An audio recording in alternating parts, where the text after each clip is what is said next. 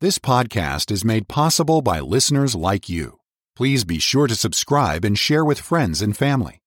To help support this ministry, please visit walkwiththeking.org forward slash donate. Thank you for listening.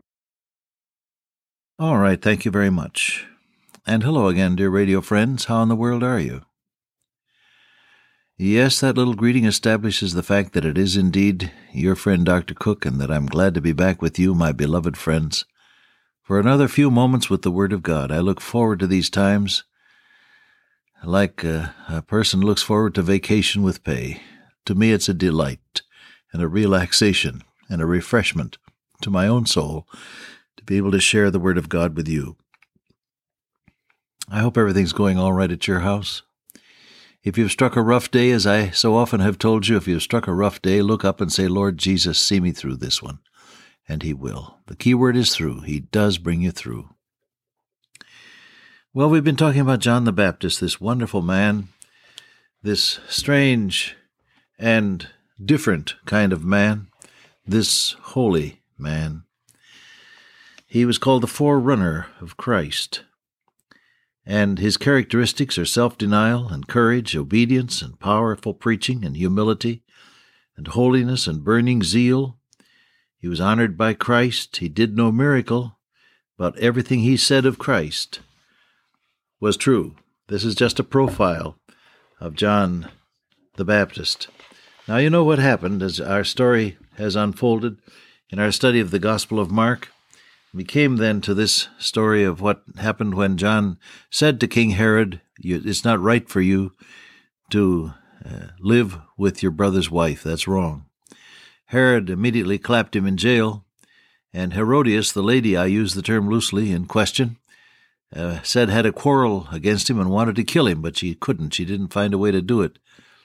So finally, there came this birthday party, and the daughter of Herodias uh, came in and danced before Herod, who evidently in his cups was uh, highly pleased and uh, made this extravagant promise. He said, Whatever you want, even to half of my kingdom, I'll give it to you.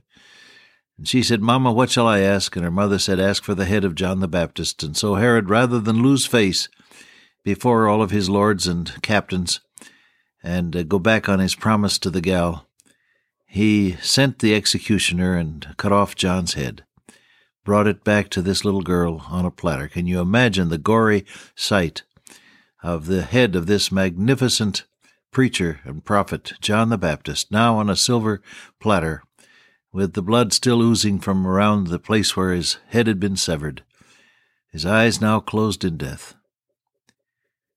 And he gave it to the girl. Well, it's a brutal scene, isn't it? And thus ends the life of, uh, of the one whom the Lord Jesus said, Of all that are born of women, no one is greater than John the Baptist.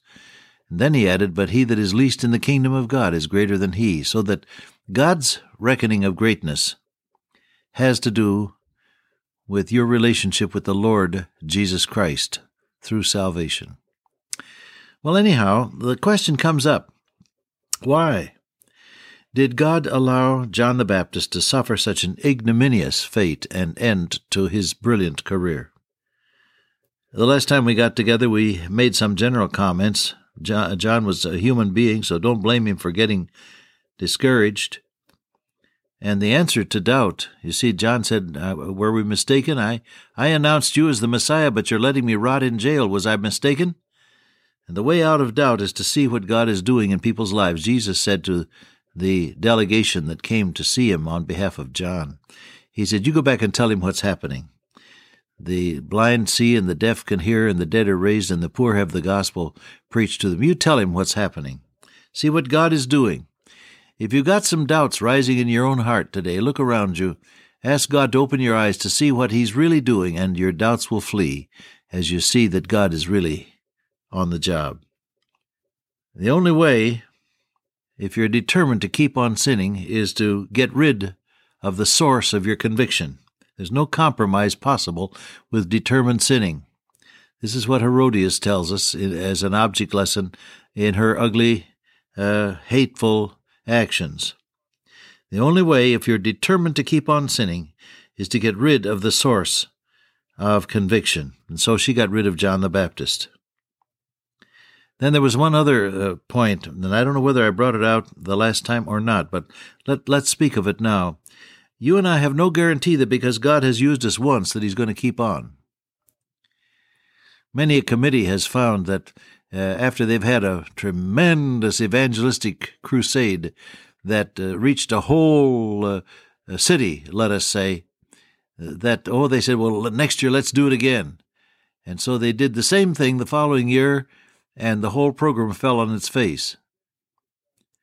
You know, you have no guarantee that God is going automatically to repeat his blessings.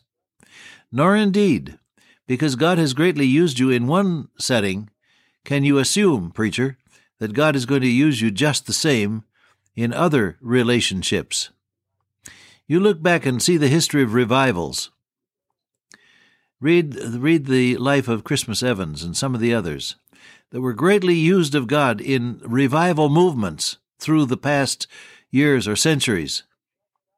And find out that, that God sovereignly used them and then seemed almost to set them aside. Why? Well, we have to leave the answer to that with our Lord. But the fact is, you cannot presume upon the sovereign blessing of God to use you greatly. All you and I can do is to be ready when He is ready. We need to pray not as I will, but as Thou wilt. We need to be available to God when He wants us to be. Do you follow that reasoning? Don't presume that because God blessed you once in a great way, He's obligated to do it again. No, He isn't. Everything that you and I have is of His grace. What hast thou that thou didst not receive? Paul says. By the grace of God I am what I am. And so we don't want to presume on God's mercy or grace or, or His wonderful uh, ability to use human nature when it's yielded to Him through faith in Christ. Just be ready when God deigns to use you. And don't complain if he wants to use somebody else now and then. I sat behind a preacher in Pittsburgh many years ago at the beginning of the ministry of our beloved brother Billy Graham. And I was seated in the in the audience, sitting right behind a local minister who said to his friend, in tones loud enough for them to reach me, I don't know what it is about this man Graham. I can preach much better sermons than he's preaching. See, that isn't the point, whether or not you can preach a good sermon. The point is, let God use who He'll use. Eh, let His anointing be upon those whom He deigns to give it to. And don't you and I complain. Let's not complain if God doesn't use us the way we think He should. Let's be ready for Him to use us when He's ready. Good idea? Give yourself to God every day in the expectation that in His sovereign will He has plans for you. He says, I know the thoughts that I think toward you, thoughts of good and not of evil, to give you a, a desired end. God has plans for you. In all thy ways acknowledge Him, and He shall direct thy paths. The steps of a good man are ordered by the Lord, and he delighteth in his way. Though he fall, he shall not be utterly cast down, for the Lord upholdeth him with his hand. So steps and stops and stumbles even are in the control of your blessed Heavenly Father who loves you and who has said, I will never leave you nor forsake you. He's not going to drop you. He hasn't brought you this far, I often tell you. And I'll tell you once again, He hasn't brought you this far to drop you now.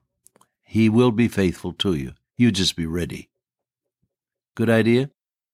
Well, John was holy and just and sacrificial and a burning and shining light. He was a prophet. He was the forerunner of whom the Scriptures spoke in terms of Elias. All of these.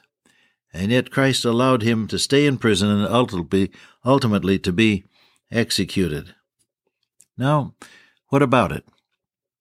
Well, we can't answer the, the why questions. I've had to learn through the, the years of my life that God very rarely answers my why question any more than he did for Job. Job, when his troubles came, first there was the, the decimation of his family, and the, the vanishing of his fortune as the bandits made off with all of his possessions, and then the collapse of his health, where he was in agony, covered with boils from head to toe, and sitting on the ash heap, scraping himself with a broken piece of a vessel. What a picture of human misery and woe!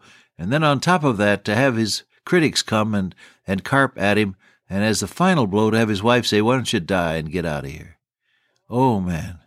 And in the midst of all of that, he said, Why was I born? Why didn't God kill me before I was born so that my birth would have been aborted? Why didn't I die after I was born? Why did God let me grow up to see this day? Why did God prosper me and then knock me down? Why, why, why?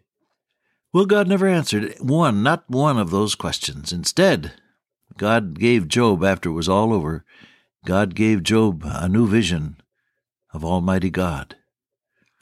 And Job began to realize where he stood in relationship with his Creator. And we find Job saying, I've heard of thee by the hearing of the ear, but now mine eye seeth thee, and I abhor myself and repent in dust and ashes. I will lay my hand upon my mouth. I've said too much already. And in that moment of repentance and worship, Job, who had never left his allegiance to God, found a new dedication to God and a new usefulness and a new blessing. God doesn't answer the why questions of our lives. He does show himself to us as being the God who is there and whom we worship, although we may not always understand what he's doing. Jesus said, What I do ye know not now, but ye shall know hereafter. And God's hereafter is the precious revealing of his will when he sees it's time for us to understand. You going through something, beloved, now, right now, where you say, Why should this happen to me? What is God trying to do to is he trying to kill me? Has he forgotten me? Is God punishing me for my old sins? Is God angry with me? All of these questions come up in your heart and you and, and they're wrapped up in a great big W H Y. Why is it happening? Beloved, you may not get an answer to that question, but you can get an answer in terms of the person who will fill your life with himself in the experience. I am convinced that the real reason for any of the experiences which test and try us, or which break our hearts, or which causes our tears to flow, the reason for any of the experiences that test and try us is to give us opportunity to get to know our blessed Lord.